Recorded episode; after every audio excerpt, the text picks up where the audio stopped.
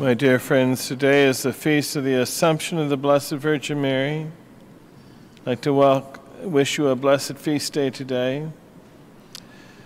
We celebrate the feast of the Assumption to commemorate the translation of Mary into heaven, the giving to her a place on the royal throne beside her divine Son.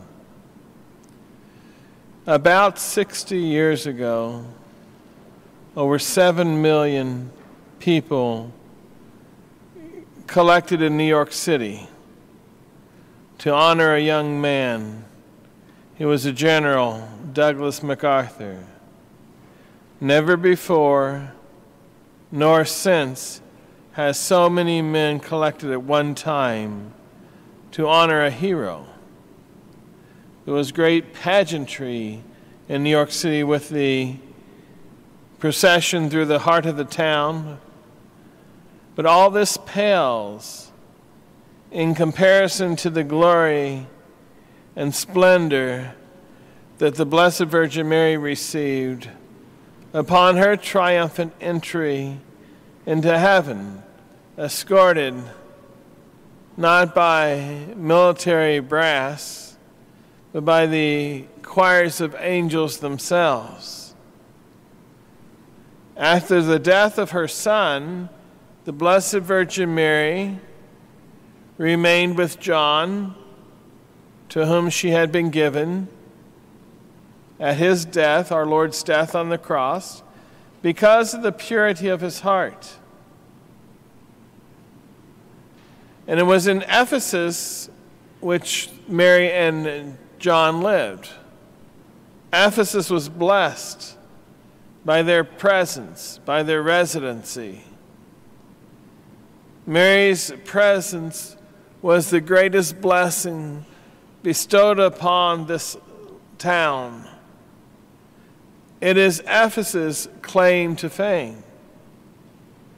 Some think that Mary died and that she died in Ephesus. Others believe that Mary died and that she died in Jerusalem like her son, and that she was also buried at Gethsemane. The Blessed Virgin Mary, we know, lived to an advanced age, and I did say most think she died. But when we speak of the death of the saints, we see it as a falling asleep. Actually, the Greeks call her passing her dormition, her sleeping. Especially this Queen of the Saints, who had been exempt from all sin and the effects of the sin.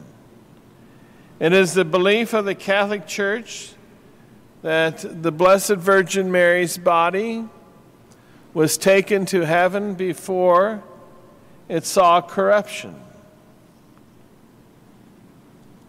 Her body was ever a most holy and pure temple of God. She would not sin because she valued the indwelling guest in her soul so much. More than a few moments of, of pleasure sin affords to the corrupt soul.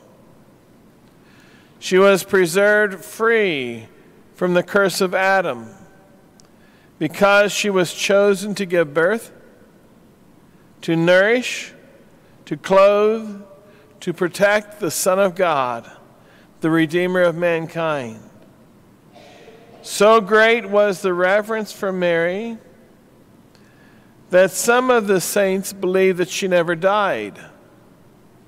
St. Epiphanius believed this.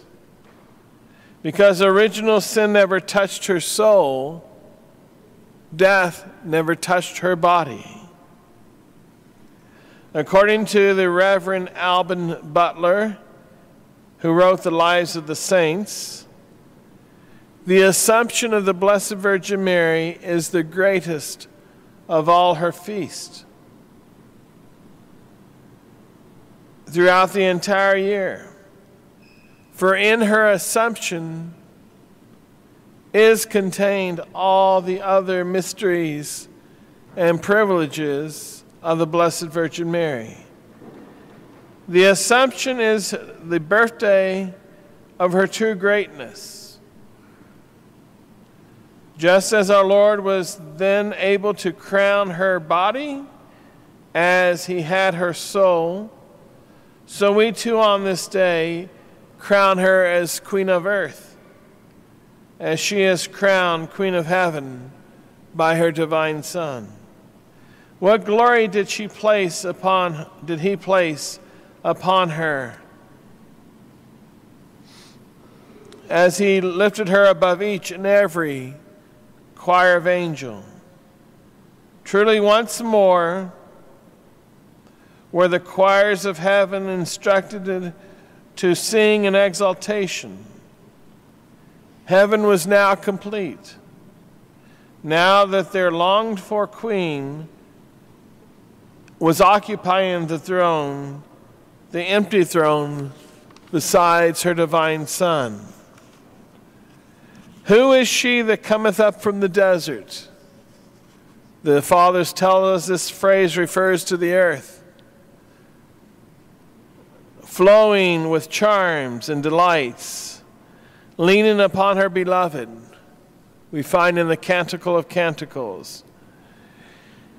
Mary, who had never been uh, covered with malediction, nor the monster of sin, was now in heaven, continuing to give glory to her divine Son, supplicating for her children on earth and in purgatory, now directing the angels and saints in their daily lives we read in the scriptures, and it is applied by the saints to Mary.